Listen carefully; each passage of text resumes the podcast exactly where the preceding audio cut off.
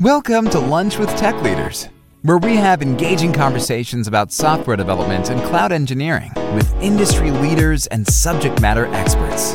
These episodes are created by the Great Lakes Tech Leaders, an online community of technology practitioners. Please come join the conversation by visiting gltl.rbn.ai. Again, that's gltl.rbn.ai. Now strap in, because we're deploying to production in three, two, one.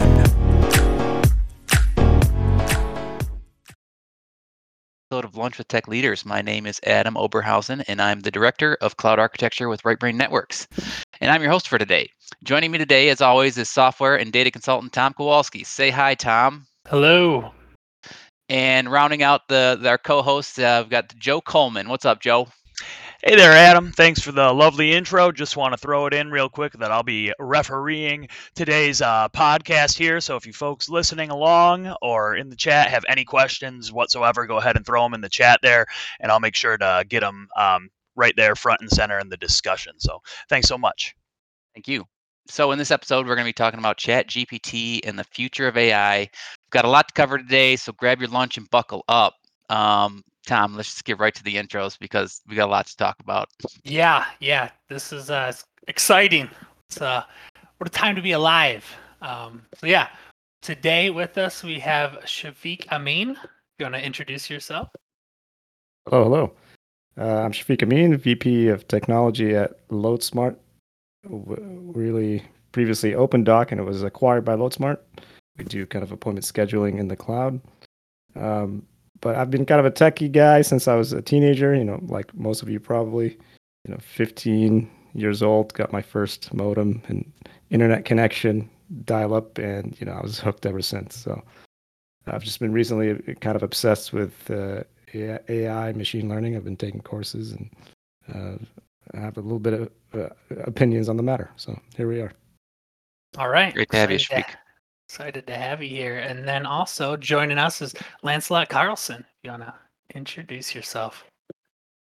Yeah, I've uh, thanks for having me, guys. Um, I'm a, an entrepreneur, uh, programmer, been programmer for a very long time. Um, so I've definitely messed with TensorFlow and and dug into machine learning um, throughout my career. Uh, I wouldn't say I'm an expert at machine learning, but I, I've definitely done more than most people, I think. um, and I've I when when I see APIs that come out, I, I usually explore them to their uh, limit to understand them. Um, and I did that with OpenAI. Um, so I, I know the limitations of OpenAI pretty intimately. Um, and uh, you know, I'm, I've been working with it uh, at at my work and other projects that I'm thinking about starting. So um, I, I definitely have some background in it. Awesome. Um, yeah. So, Tom, this week's history lesson: AI traces back to the 1950s, right when the field of artificial intelligence was first established. Um, it's gone through several phases. There's a period of time where it was called the AI winter from the 70s to the 80s, where there was like, you know, AI interest in AI kind of dwindled down to almost nothing.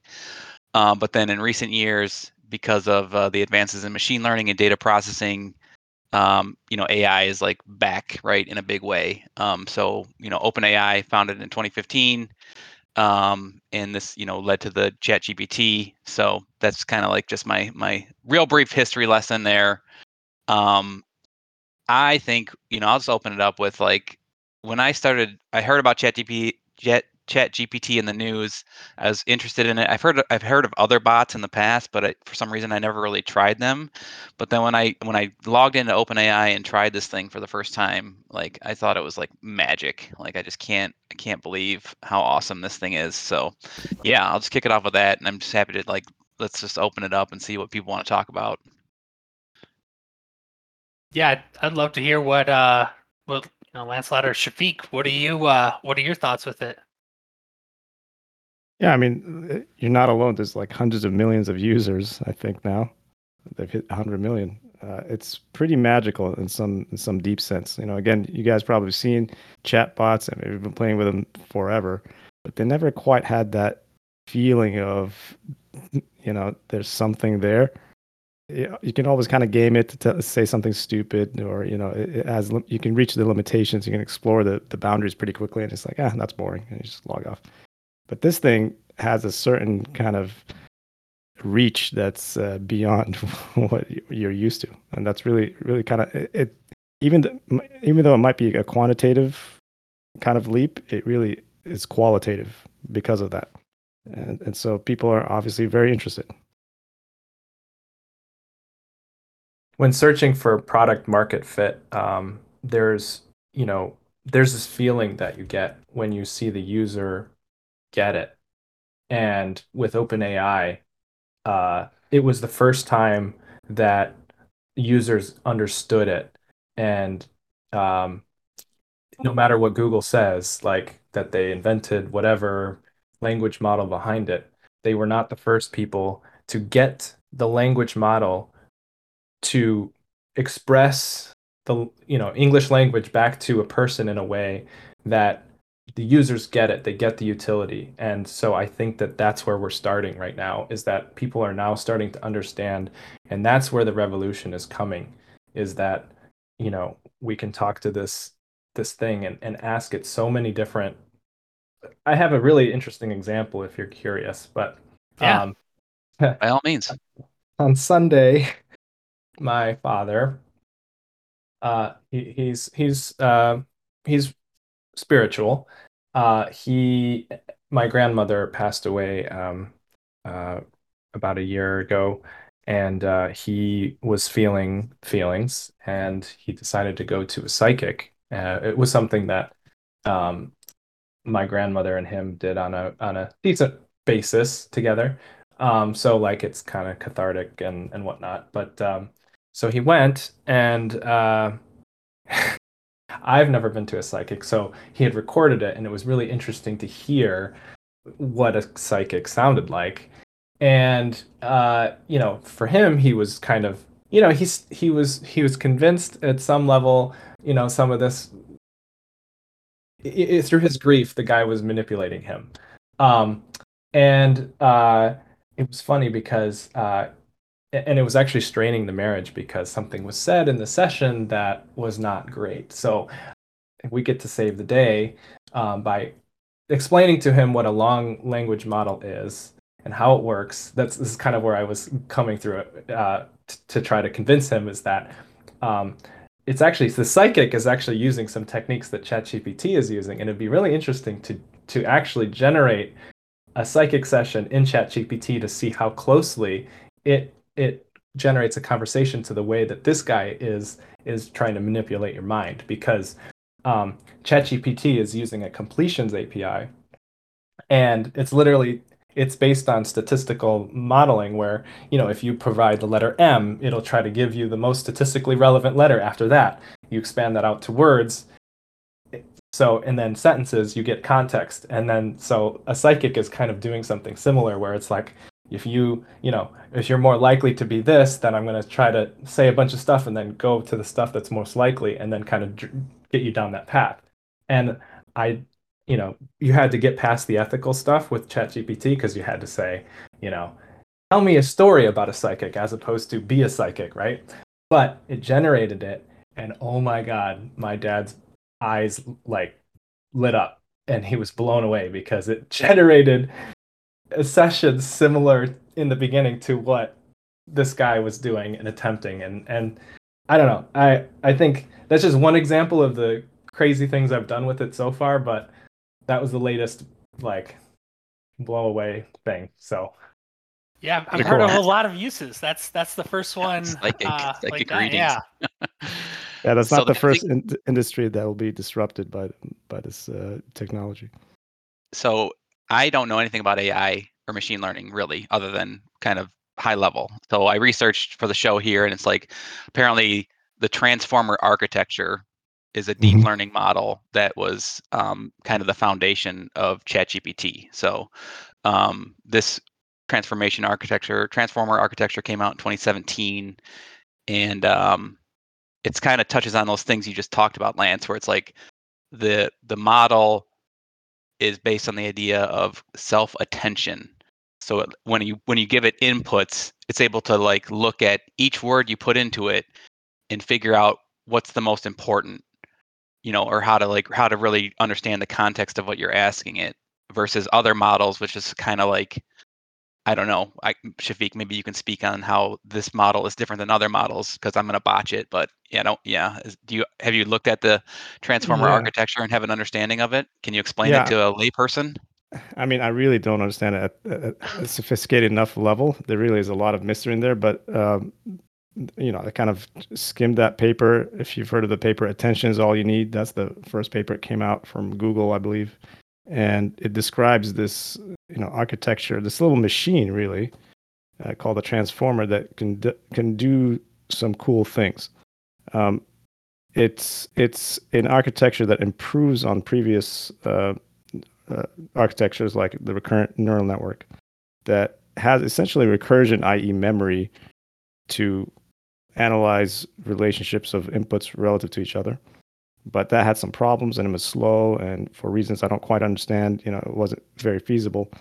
Uh, so this transformer model really it, it was kind of combined theory and engineering to make it plausible to have something that's performant enough that you can now run on our current hardware and it will do some things like this. But yeah, that the transformer does seem to be kind of a fundamental thing. It's this little abstraction that seems like it you know wasn't even it wasn't even meant for this perhaps you know it just kind of came came about and it just happened to you know people discovered that it was uh, more awesome than it was perhaps and it's now just being used in a lot of places. It's it's kind of a general purpose little uh, abstraction that you can plug into a lot of um, neural network models and have it do magical things. Um, it's it is something where it's kind of like the for loop or something or the function abstraction in everyday programming these days we just take functions for for granted seems like the transformer is going to be something like that where it's a just a standard abstraction a lot of machine learning models lance i don't know if you have uh, more input here I, I haven't really dug that deep into this No, I think that's. I don't really have any input. Um, that was a good summary. I know yeah, I what's think what interesting. what I learned about it was like it's like a unsupervised learning. So the model can like learn patterns without explicit supervision is what I I found. So uh, it's all fascinating. Like I don't I still it still feels like magic to me. What did you have, Yeah. Tom? I, so yeah, I'm by no means an expert. I've I've dabbled in this for for a while. I used to do um, what's called neural style transfer uh, back in the day, right? Making pet pictures look like uh, Picasso, right, in the style of Picasso and things like that. Cool. But it took me days to do that, and it was expensive. What blows my mind today is I can just ask some of these, you know, um, more image uh, models to eh, to do it almost instantly, right? Within a few seconds. Um, so yeah, that like you were saying, right, where it's it's incorporating what you put into the models that it already has. That that kind of blows my mind, um, and how it does that. So yeah, It's funny. Yeah. There's two limits on that that I found. One is getting it to the, to write text that you want it to write. Sometimes it writes like a gibberish, like kind of on a logo or something, and it's like, how do you get it to like? It doesn't let you just change the text. You have to use Photoshop or something to Yeah. it back to. And then the other th- funny thing I found was the six finger problem. Have you, have you seen that? Where it's like, Yeah, it, yeah. I don't know. For some reason, AI thinks humans have six fingers on each hand, and it Yep. just. There's other subtle things where you'll see like there's the different the like the the the fork on your glasses like one side's different than the other or like just Mhm. strange things that like just don't quite match up with the we're talking about the the photo AI generators at right there at this point so Yeah, with the Um, self attention, the self attention thing, it seems like uh, you know self attention means that you can have input tokens or words, let's say, relate to themselves, and you can the the model can learn you know which the weights of which words relate to other words in the input and by how much and which ones are important. Again, details I'm not you know I'm not quite sure about and I really do want to dig deeper into this, but it seems that, that seems to be the magic there, the self attention thing. You can extract what's most important about an input sequence without having to pre-program that, and, so that lets lets essentially lets the model understand context well enough that it sounds, you know, that feels like human-like. Because humans can understand, you know, from the context of the sentence, what words are, are less important than others, and what you know, which pronouns refer to what nouns, etc. What I find interesting about what you said too is that um, people get frustrated with Chat GPT sometimes um, w- when they don't give a good enough prompt. And prompt engineering is a whole thing. It's a and it's it's very important.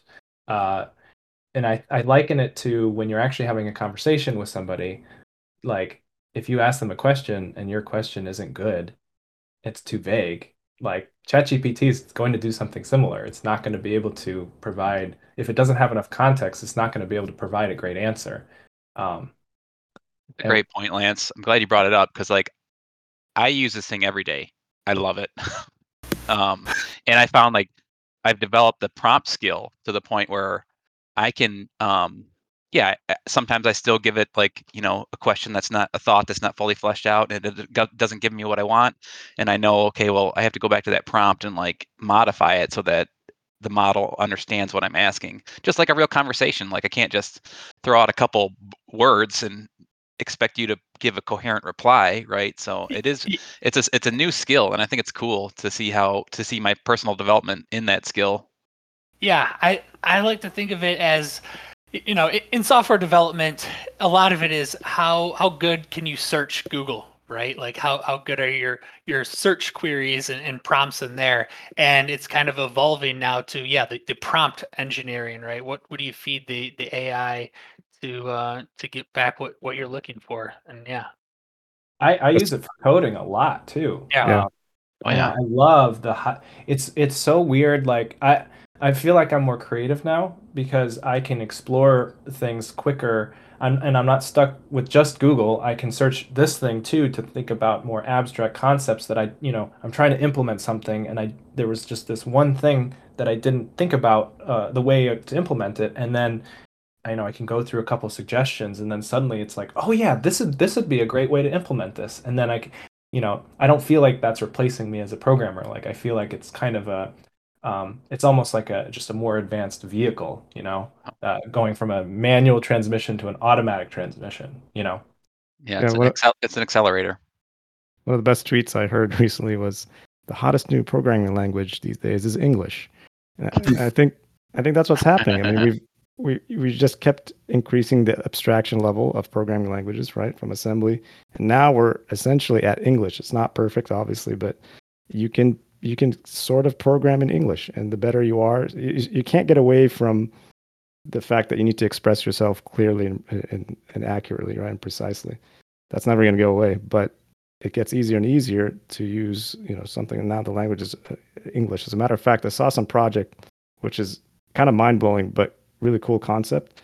Um, some companies actually bootstrapped and trying to do uh, uh, english as backend there's this entire saas offering where you just you know essentially program backends apis in english and it'll, they'll just spin up apis for you automatically which is pretty mind-blowing but it's based all on this stuff That's pretty cool. I would imagine that they have to make sure that the temperature, like that would be one of the biggest things that I would want to make sure people understand is that there's a temperature component to the playground if if, if people have played around with the playground, but you know, it it defaults to 0.7, but for anything like business logic-y, I would want it to be temperature to be 1, I would imagine. Like Can you elaborate on that? Well, you What's- lost what's me, the Lance. What- temperature? you- yeah. you what's the temperature Some kind of business speak. I don't know. I'm not familiar with.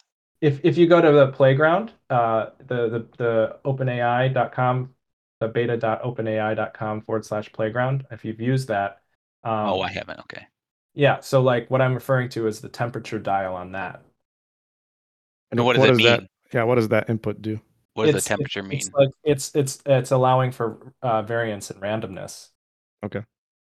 So I I have to imagine that like when you're doing business logic, you Right. don't want it to be more. It's kind of almost like a creative dial. you Okay. Yeah. okay. Yeah. make sure you give a consistent response. One, 0.7, you know, vary it up a little bit. But Yeah, you so know what I mean? it's kind of a determinism dial, perhaps. So you can get Yeah. determinism.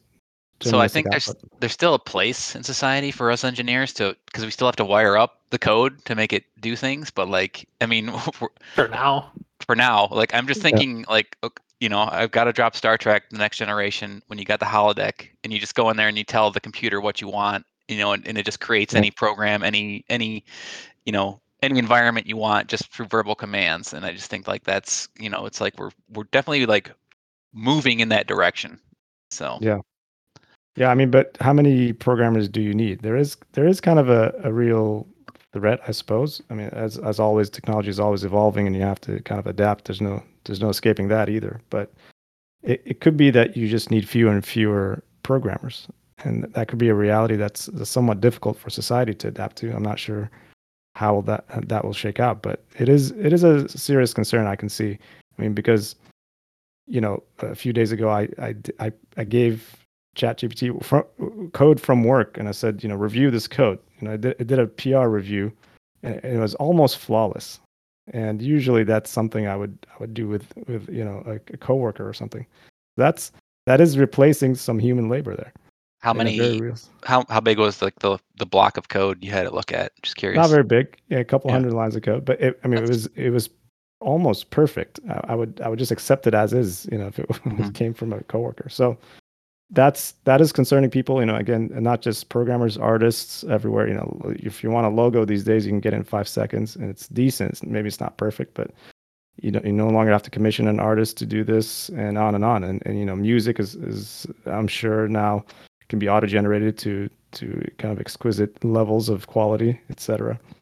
So you Uh, brought up something pretty interesting that I've heard uh, in, the in the chats and the, the twitters um, of pasting code into it and asking, are there any concerns of you know like sharing IP from you know the, the code that you're writing and, and, and Right. what you're working on and yeah what are your what are your thoughts on that Yeah, I mean, so that's a that's kind of a corporate issue.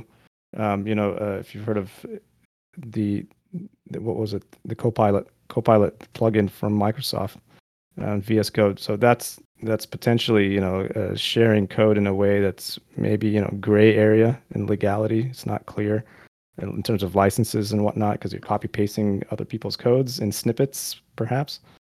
Uh, so you know, our company, for example, LoadSmart decided you know no Copilot as, as a policy. And you know, it, it feels weird because that's kind of a it might become a handicap at some point to say that. But for right now, we don't want to touch the the legal issues. So yeah, there's implications like that. I'm not sure what that means, but uh, that's going to disrupt again a lot of stuff because uh, by definition, you're training on the the free and open source code out there on the web. That's where a lot of the training data comes from. So if if there's some licensing attached to that, what what do you do with that? It's not clear. Yeah. I think the AI is inevitable, right? And I have heard of school districts already banning Chat GPT, which I find laughable. Like, okay, like yeah, you might be able to ban it on your network at the school, but like the kid's just going to go home and use it. So I think, you know, um, I'm actually kind of surprised to, that companies are already, you know, not allowing things like Copilot and ChatGPT to help assist with the workflow. Um, I think there is something to be said about putting in your your code, your proprietary code into it, because who knows what they do with that? Does that then become part of the the model it learns on? Um, but I would think that most of the time, if you're just putting in like a snippet, like in not like the whole your whole IP of a project, right? Like it's just a, it's just just a snippet. So anyway, yeah, real. What Right. other ethical things are we concerned about with AI in general? I actually think that the real sauce, the real interesting, maybe it's a threat to programmers, but when if you source the entire project uh, into, uh, you know, the AI, it'll have more context about like, is this a Ruby on Rails application? Is this Right. MVC architecture? Is this a game? You know, and then it can really start to like, and just not run and run an auto completion uh, API against that, you know, and then then you're really just speaking English in your comments or whatever, in, in maybe a high level way, and then it's just then you get to like pick like okay, well I want this and this and this, and it kind of helps you with the decisions as you go along, and you can just auto generate an, an entire project. Yes, some of the things that I've I've been seeing is it's a different different licensing models depending on how much you pay. right? These free ones, yeah, anything you put in there is it belongs to us, and we can use Yep. it. Uh, and then some of you know more expensive licensing models is okay. You you own what you have, and we can separate it. So I, I feel like that's where kind of the uh, things are going with that. Yeah, I agree. I mean, they do say, you know, disclaimer: don't put anything sensitive into ChatGPT. They have that warning when you sign up. Yeah, I mean, it's, everything's fair game, and you know they're they're using it for retraining. It's pretty obvious. You know, there's reinforcement, there's human reinforcement learning happening here in the loop. You can thumbs up, thumbs down responses, and that, that all feeds back into the model, make it better. I- I mean, it's, they- it's it's a little different, but I feel like it does relate back to, to searching, right? If you're putting any data you're putting in there, right? You know, if you're searching at Google, Google owns it. Uh, there's there's different, um, you know, caveats to that, but it's you know it's that same idea. You're giving in the, your data, uh, you know, that you're putting into a search on. It allows you to put a little a bit more data in now with the prompt engineering. Um, but yeah, I, I feel like it's the same legal battle, the same you know data privacy uh, just a, you know an evolution of it. Yep. So when they make the API available, um, which I think it's in beta now, like so right now, like the the the ChatGPT doesn't really have. It's just like you know doesn't really have a personality. Are people gonna like tweak when it becomes an open API? Are they gonna like make it like a bot that is like you know have personalities or like what do they do like what how are you going to commercialize this thing beyond um like generic chat gpt prompts like can i make a a bot that like you know only is like specialized in like making cocktails or something and has a sassy attitude like is that is that a Yeah. product someone's going to offer That yeah, could be Lance, I- I'm curious today. about. Yeah, I'm Uh, curious about what you've played with, but yeah, there is a there is an API today which is the fine tuning. So you can you can fine tune a specific model from OpenAI. So you can take their like Da Vinci model, which is I think what GPT is based on. I'm not sure, but it's their latest uh, language model, and you can fine tune it with your own data. i think that's when you get into the ethical stuff of like these bots could be programmed to manipulate us like a fortune teller or something lance, Sure. lance what's what's your take on that the fine tunings API is not the route I would go. Um, Okay, there's interesting. there- there's an embeddings API, um, and uh, fine tunings is more for like making the thing itself behave differently. So if you're trying to create Chat GPT model DaVinci 004, um, you would use the fine tunings. So it's it's actually Okay. weird that it exists because I think they might deprecate it from people's general use case because it's confusing. But it's the embeddings API that if you're trying to put more uh, data context and more data into it, um, so so data context being like you know uh, some character that understands a longer context of what you're talking about, and then you know larger amounts of data like maybe you want to put your whole knowledge base behind it. Um, you would use the embeddings API. You pull out a vector, you store that in a vector database, and then uh, you search against that vector database. When the the vector that's most closely related to the context that you're wanting comes out, you push that data back into uh, the prompt, and then then you got what you want, and then you can start to build personalities and stuff. Um, Interesting. What's Yeah. interesting too is that there's a difference between that and your own private like uh, information, and then there's also um, you can actually create characters today uh, with the prompt. You know, uh, you've done this before, I'm right? Where you yeah just give said, me a pirate um, voice or something yeah. right? Yeah. you, you, you, it's pretty amazing what you can do already without having to do that. So if you go to character.ai, um, they have a bunch of examples that are fun. Hmm. That's cool. So yeah, so if I understand you correctly, Lance, it, it seems like fine tuning is to actually change the model. You're retraining the model itself, but embeddings is really just la- loading more data context. Exactly. You, Okay. you and you want it's um if you play with the fine tunings API, it's uh, at least for me, it was a waste of time for what Okay. I was for. Good if we're know. trying to create like a person, like if you're if you're wanting to create a bot, the embeddings API is more. It's you're almost recreating Watson. You know, it's like you know what's the most uh, relevant uh, thing that I should pull from the data set of knowledge that I want, as opposed to like I'm just and putting my giant thing into this fine tunings and fine tuning it.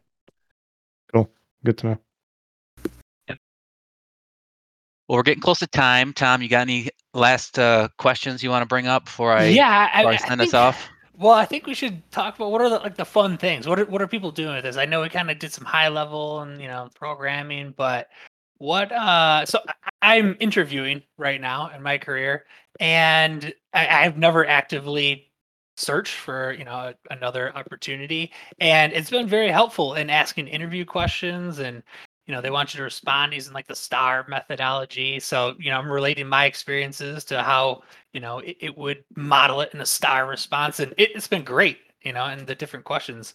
How how else have you all been using it and what uh what's some things you haven't thought of? You know? I have promoted this many times, but I actually use it a lot to prepare, prepare for the show. Right, help me get an itinerary for a podcast, give me some talking points, um, conversation starters. It's just like a great way to kind of generate some some uh, research for the sh- for the podcast here. You know, something that was normally taking me anywhere from a half day to a day to prepare. Like I can I can probably do in like you know under an hour or two now. Um, with some, with, you know, depending on how much time I want to spend on getting ready for the show, but I think it's really cool and it's fun. Yeah, I mean, I have a I have a ChatGPT tab open at all times. So I'm just using it for whatever I'm I'm working at the moment. One cool thing is like uh, you know proofreading code. That's really been a thing for my for my machine learning homework. You know, a lot of times you, feed it to the grader or whatever, and the error messages you get back are, are awful. You, you know, there's somewhere deep in the stack you don't understand what's going on. Copy paste the code, put it in ChatGPT. Hey, what's wrong with this code? And it'll say, oh, you you know you missed this or that, or it'll be better if you change this to this. And it's usually right, not all the time. So the code reviews is a big one that I really enjoy. Another one is uh, summarizing books. You could just say, give me a summary, gi- give me a 300 word summary of XYZ book, and it's basically perfect. you, you really can't That's do much good better one. than that. Ah, I'm gonna have to Yeah. The other thing I'm doing, Tom, is uh, like using it to help me with like LinkedIn posts for you know for my professional network, like trying to get some meaningful content. And it's just like Cool. it's an idea accelerator, right? Instead of like kind of banging my head on a notepad trying to figure out what to type, I just like you know can put in some general ideas and say you know help me write a LinkedIn post that talks about AWS tagging, for example, right? And it just kind of gives you some stuff to start, right? It gets you like 70% of the way there, and then you just gotta kind of finish it off. How about you, Lance? Okay. Anything anything fun you're doing with it? It's funny. Uh, a couple of things you don't want to do right now is math. Uh, just it's right now. It's they've released some updates where they claim that math is good, but I I was giving it some basic logic problems and it was just like not giving the right answer. Um, so avoid math for now.